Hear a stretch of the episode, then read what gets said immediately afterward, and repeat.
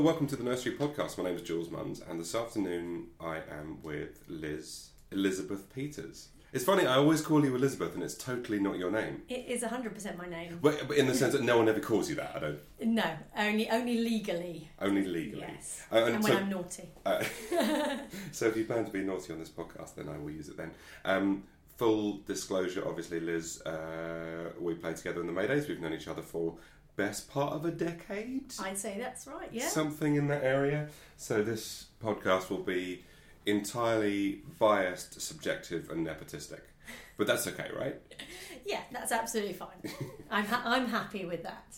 Um, so this is the first in a new um, set of podcasts that we're doing, connecting improv with specific other areas of research, knowledge, understanding, the arts, however you want to term it. And Liz, among the many, many jobs that you've done, including light ents, improviser, stand up, corporate trainer, you are also an embodiment trainer. That's correct. Um, let's start with the obvious question, which is what the hell is that?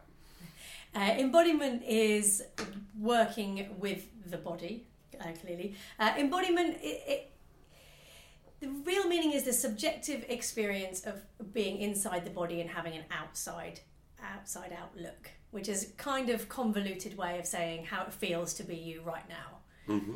Um, so the specific angle that I look at it is is how does the way that we sit, stand, move, and breathe change the way that we feel, um, and that's really my focus. But generally, embodiment as a broader term means the the being in the body as opposed to the objectifying of the body. So the sensation that that your yourself is extended to the full limit of your physical body rather than most of it just being a machine for carrying around your head which is where your real self is that kind of extension of self Yeah, absolutely. The, yeah, integrating mind and body because for so many people, um, especially uh, in in Western world, we place so much emphasis on the mind and the intellect, and we think that yeah, and the But- genius the genius sitting by the fire and thinking great thoughts with Yeah. a pipe in their hand yeah. Um, but actually, it, the um, it's a two way process with the body and the brain working together to co create experience, Mm. rather than the body being just a, like, as you say, a taxi or whatever to take that fantastic brain from place to place. You know, the two the two are, are very much working together, but many of us kind of tune out the body.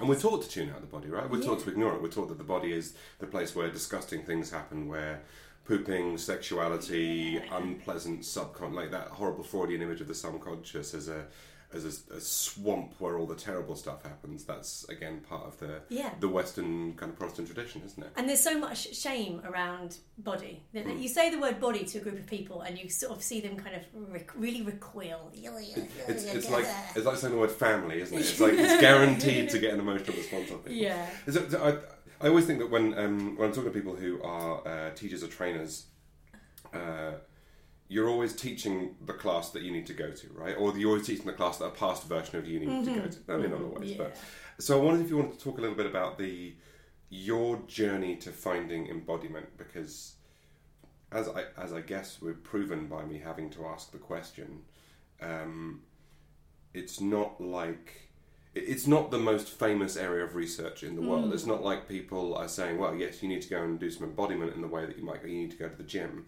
So it's quite a specific thing to find. Um, so from you've had this sort of long journey of different things in the arts and training, which I mentioned earlier. How did it end up with uh, embodiment training? Well, uh, I found this because I was uh, struggling with anxiety. I think as a lot of a lot of uh, comedians do. I think they find their way into comedy. Um, I was str- struggling a lot with anxiety and um, low confidence and, and and those kind of feelings and feeling quite overwhelmed by it.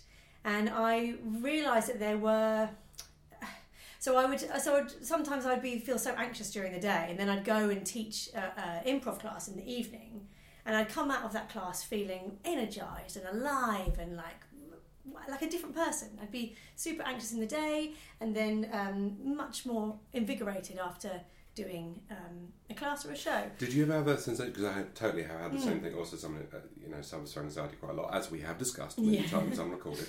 Um, did you ever have the sensation, which I sometimes have, which is I wish that class was at ten in the morning so I could be sorted out for the rest of the day. I never thought of it like that, but yeah, that would have been helpful because I would spend a day, yeah, a full day being like in, in cycles of like ne- negativity and like crunched Mm. up, and then I'd be healed by nine thirty at night. It's like.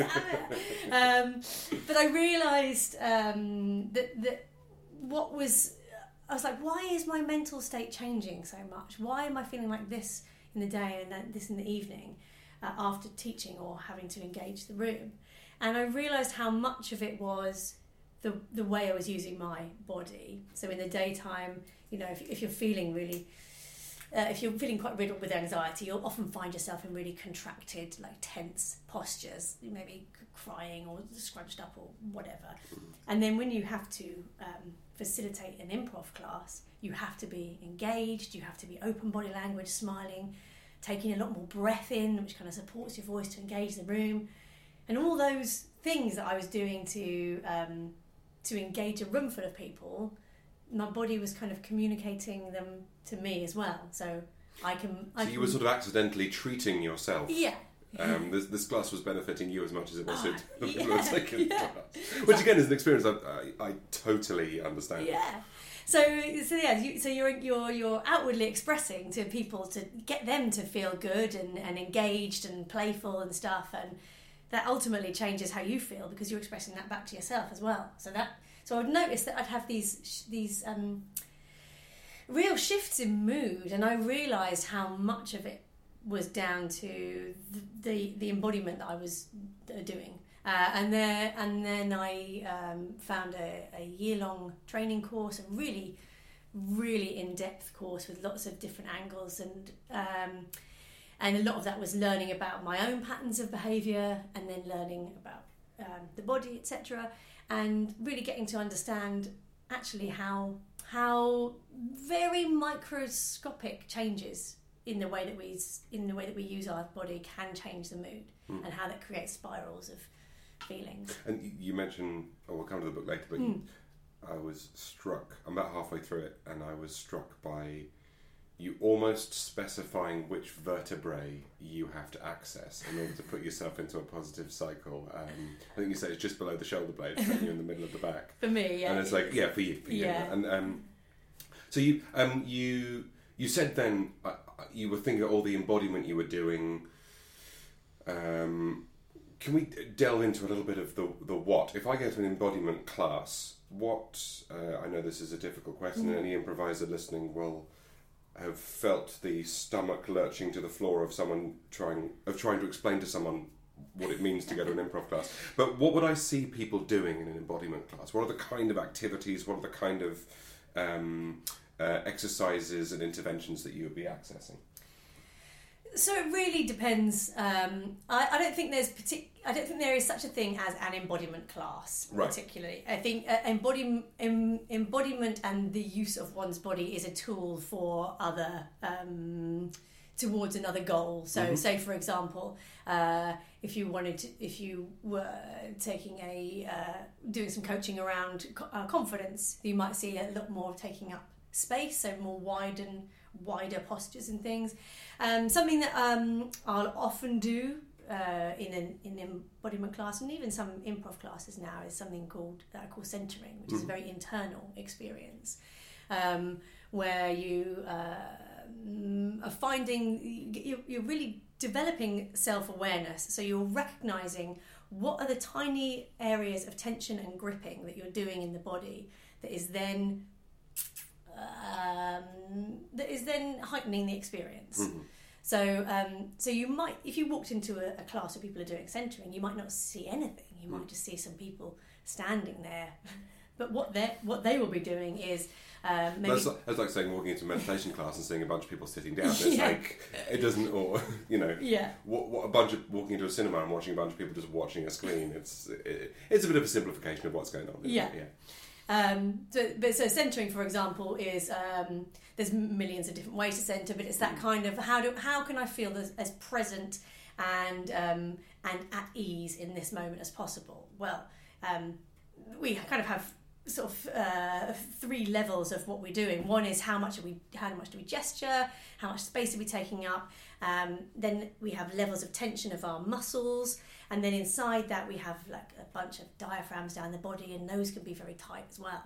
So you might see people very, very internally focused, sort of releasing the internal diaphragms and finding space where tension is inside, which is which is um, then creating m- more tension than you need. Mm. So a way of sort of balancing yourself in, and finding internal space. So you might come in and see that, which is just people standing around and looking more relaxed after a few moments. no bad thing.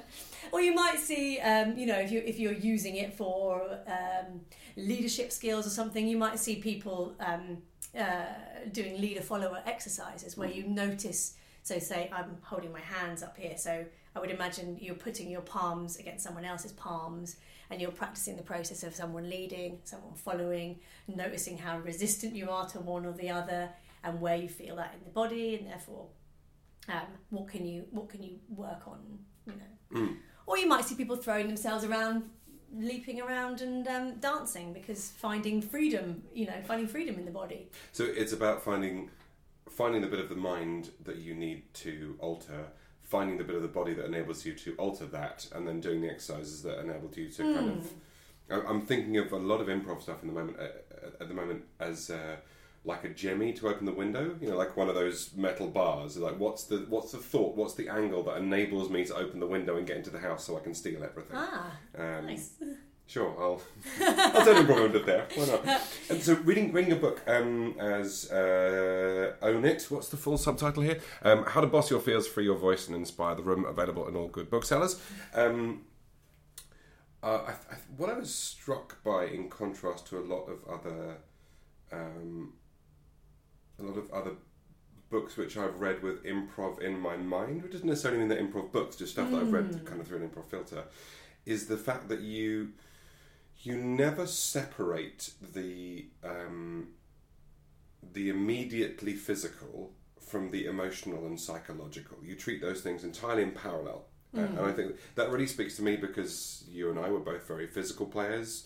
We've been sitting down for at least 20 minutes now, which probably means that both of us want to like roll around on the floor and throw Yeah. ourselves against the wall because that's how we tend to express ourselves.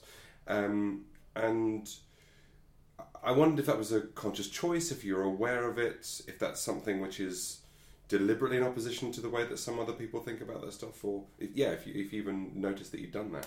I didn't even I didn't even really uh, no, I hadn't thought about it like that. Separating the physical from the psychological. Yeah, well, not but the fact that you never do. You're always talking about the physiological through the psychological, or the psychological through the physical. They run completely in parallel in the book, and a lot of other. Uh, I found that a lot of books that I've read in this area either talk about the physical mm-hmm. and then tag some psychological on the end, Yeah. or talk about the psychological and then tag some physical on the end, mm-hmm. because it tends to be that a person has a specialism in a particular one of those two places. Anyway, I, I thought I'd ask the question. I, I guess if, uh, because what I'm what I'm really trying to do with this work is um, is is help us to become more aware that though the two are fundamentally and inextricably intertwined. Right.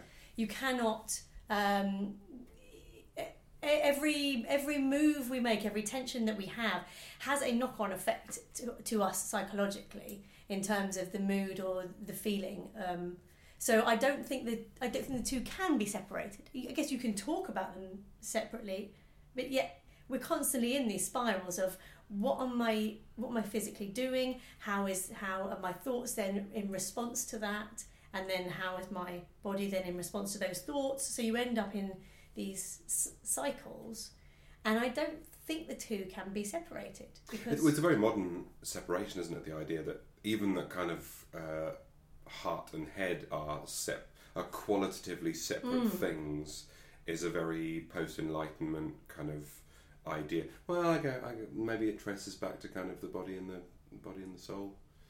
I don't know. It's a very dissociation of sensibilities kind of idea. Um, so let's let's talk a little bit more about the book. sure, Um, you. It's a book where you start talking about embodiment. Later in the book is more the application of improv ideas to embodiment. So you're you're doing the the classic thing of taking two separate areas of knowledge and putting them together, and that's a very productive way to to um, uh, a very productive way to unpack new ideas. I'd like to ask you about the question the other way round, rather than what does improv teach us about embodiment? Because as you said before we came on the air, this is primarily primarily uh, confidence, public speaking, uh, spotlight moment book rather than an improv book. Um, so you you apply it that way, improv to those moments. How do we take it back the other way? How do you apply the stuff that you've been talking about, the contents of your book, to being a great improviser? Uh, well, one of the things that really struck me very early on with um, my training, because I've obviously I've been improvising for a very long time, uh, and um, my on, put a number on it. well, decades. Put a number on it. I don't know, but um, I, I've been performing for 20, professionally for twenty huh, years, twenty something years, and in, improv, improv professionally for ten years. So Mm-hmm. um, within there, there's a, some So, something between ten and twenty something. Yes, sometimes. Um, uh, and then my experience of working with uh, embodiment is, is is more recent. You know, the last sort of five five or six years. Um, and the thing that that did strike me was the two ethoses of these two worlds. Improv, we say listen, listen, yes, and commit. And in in in embodiment, uh, we say awareness, uh, acceptance, uh, action. That's what I say anyway. Um, so which are kind of the same which is exactly things, the same they? thing, Yeah, right? So listen, so listen, sort of, or awareness. What is happening? What's really happening right now? Acceptance, or yes and. Embrace the fact that this is happening, and then uh, commit or action. What do you want to do next? Hmm. So it's the same, and that's a thing that I found a really, really interesting was the way they crossed over. They're basically saying the same thing. What's going on? Do do you know what's going on? What do you want to be going on? Um, uh, and in terms of bringing embodiment into improv and making it useful for improvisers, many of us don't know what we're doing most of the time. I remember being you- do you mean physically or just in general? well, in general, but certainly physically. Yeah, certainly physically. I remember being at um, drama school when I was um, being directed by a, a director who was getting endlessly frustrated with me, and I didn't really know why. I did this, had to do this scene in a play where I had to uh, unscrew a toy car in the in the thing, and he's like, do, "Screw it back together. Do it again. Do it again." Uh, he was getting really cross with me, and I was like, "What? What do you want me to do that's different?" And he was like, "Just be less Liz." Uh, and oh man, that's brutal. what a horrific thing to hear. be less Liz. But I didn't know what that meant, right? Yeah, I right. did not know what that meant. Because I if you can't isolate what Liz is, then you can't Yeah. be less Liz. Yeah.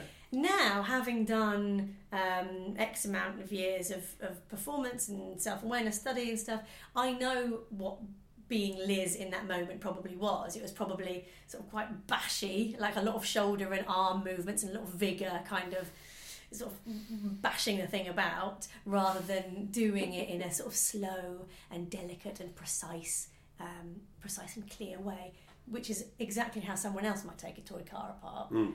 but not how I would do it.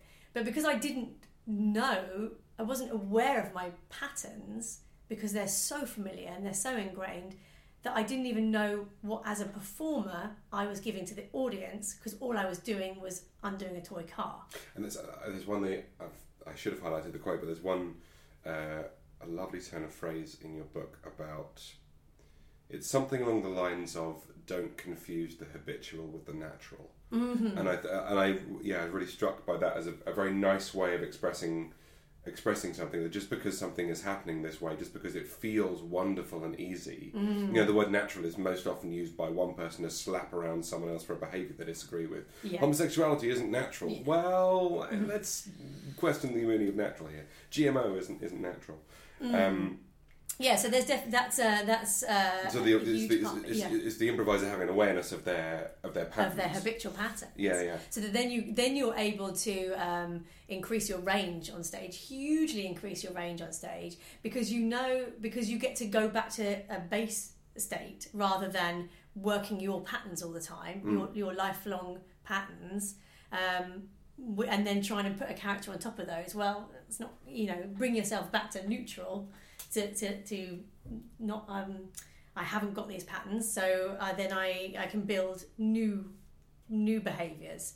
So even the direction of travel, for example, like I'm quite forward, forward front-footed and expressive and forward focused. Um, and so if I don't know that about my habitual pattern, then all of my characters are going to have a low level kind of forward sort of punchy energy. So how am I going to create more range? Well, what's it like to be on the back foot? What's it like to be um, a little more precise with my movements?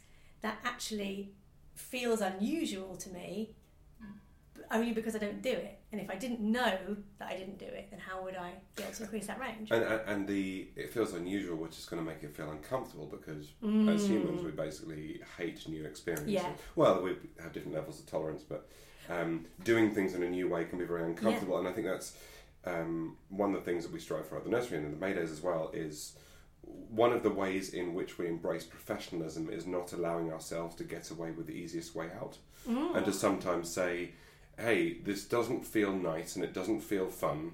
Feels like swimming in the sea in February, but when you come out, man, do you feel refreshed. Um, so yeah, I, I really kind of connected with that idea.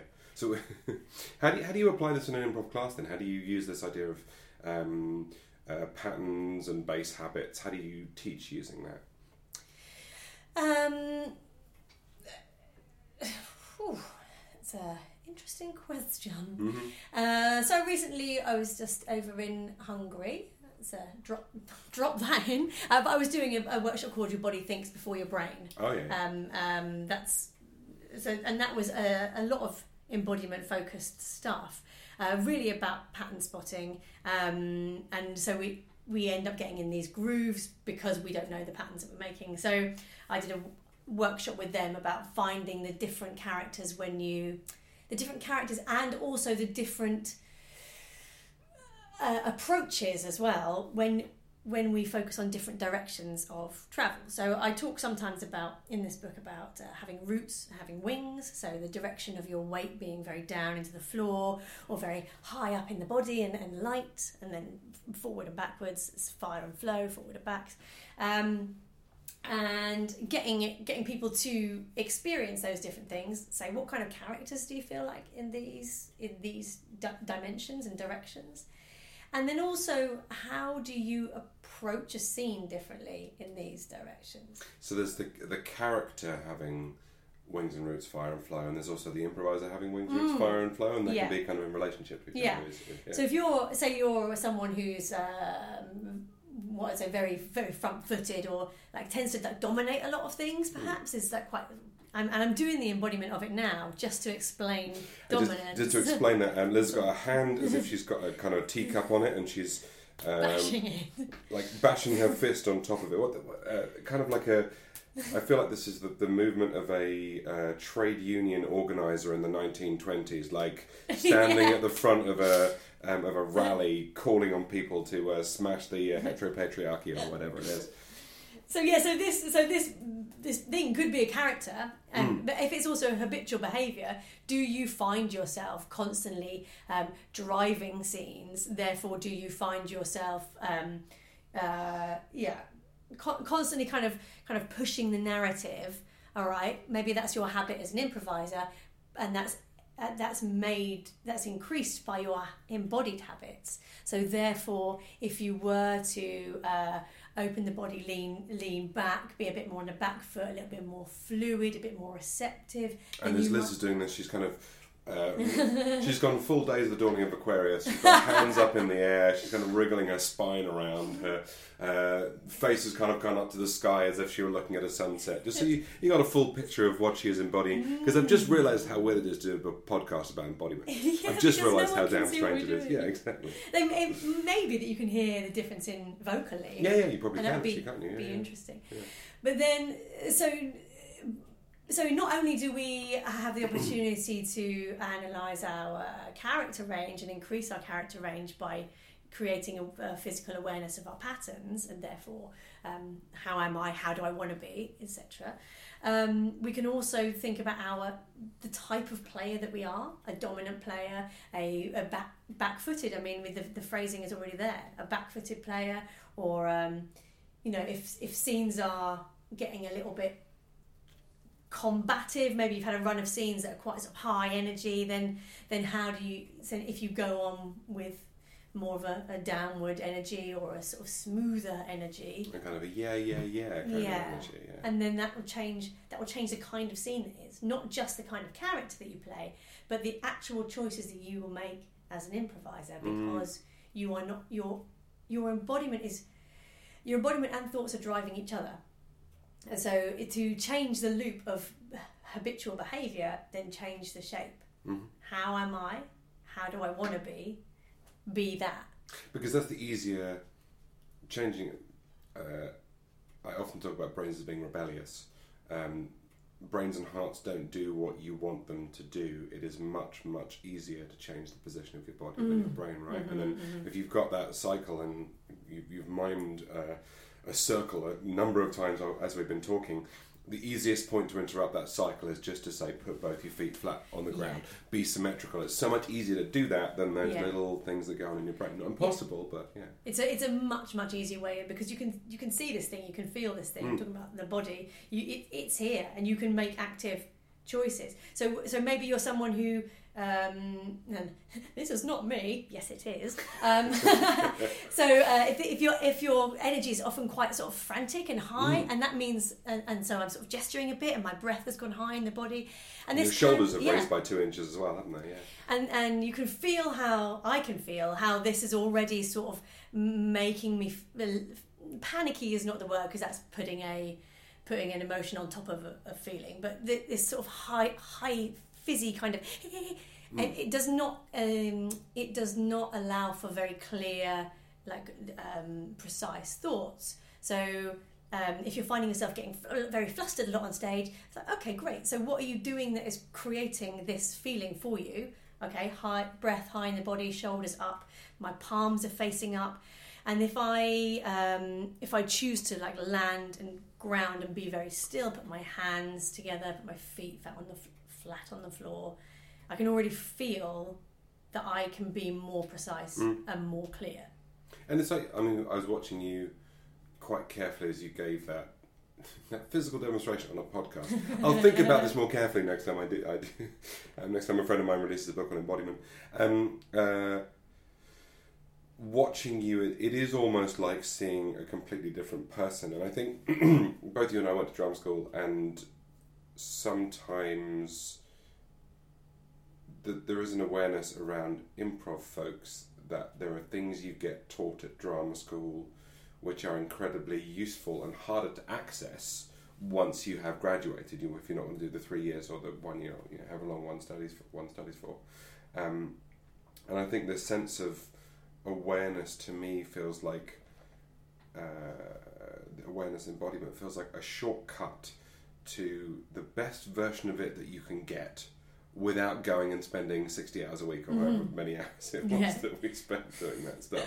Rolling around, pretending to be dogs. yeah, exactly. Oh, I loved it. Because yeah, looking at you with two completely different characters, you're kind of um, you didn't you discarded the word panicky and used a different one. Sort of high energy character versus the calm character.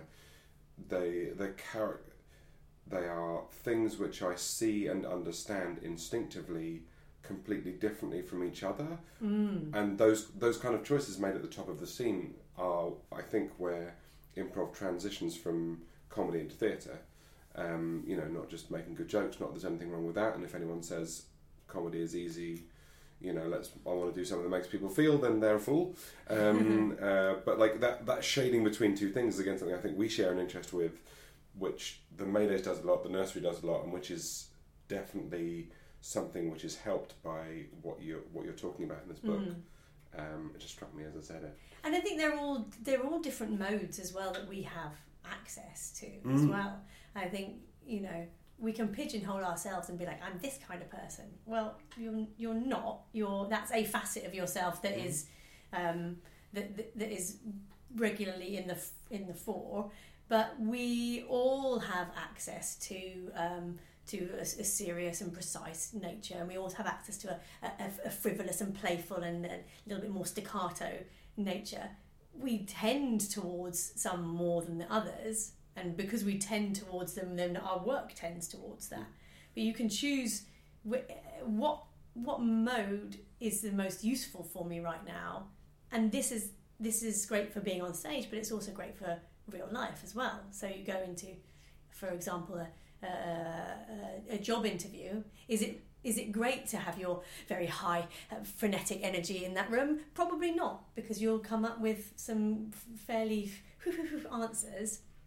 Is it good to have your clear and precise, low grounded energy in that room? Yeah, then you can make clearer, more precise answers. And it's also it's important to have the flip side of that as well. I think, which is if you've got your high, frantic, sort of staccato energy, there are places where that is absolutely appropriate. Mm. If you're playing a, you're playing a game at a party, or if you're Yeah.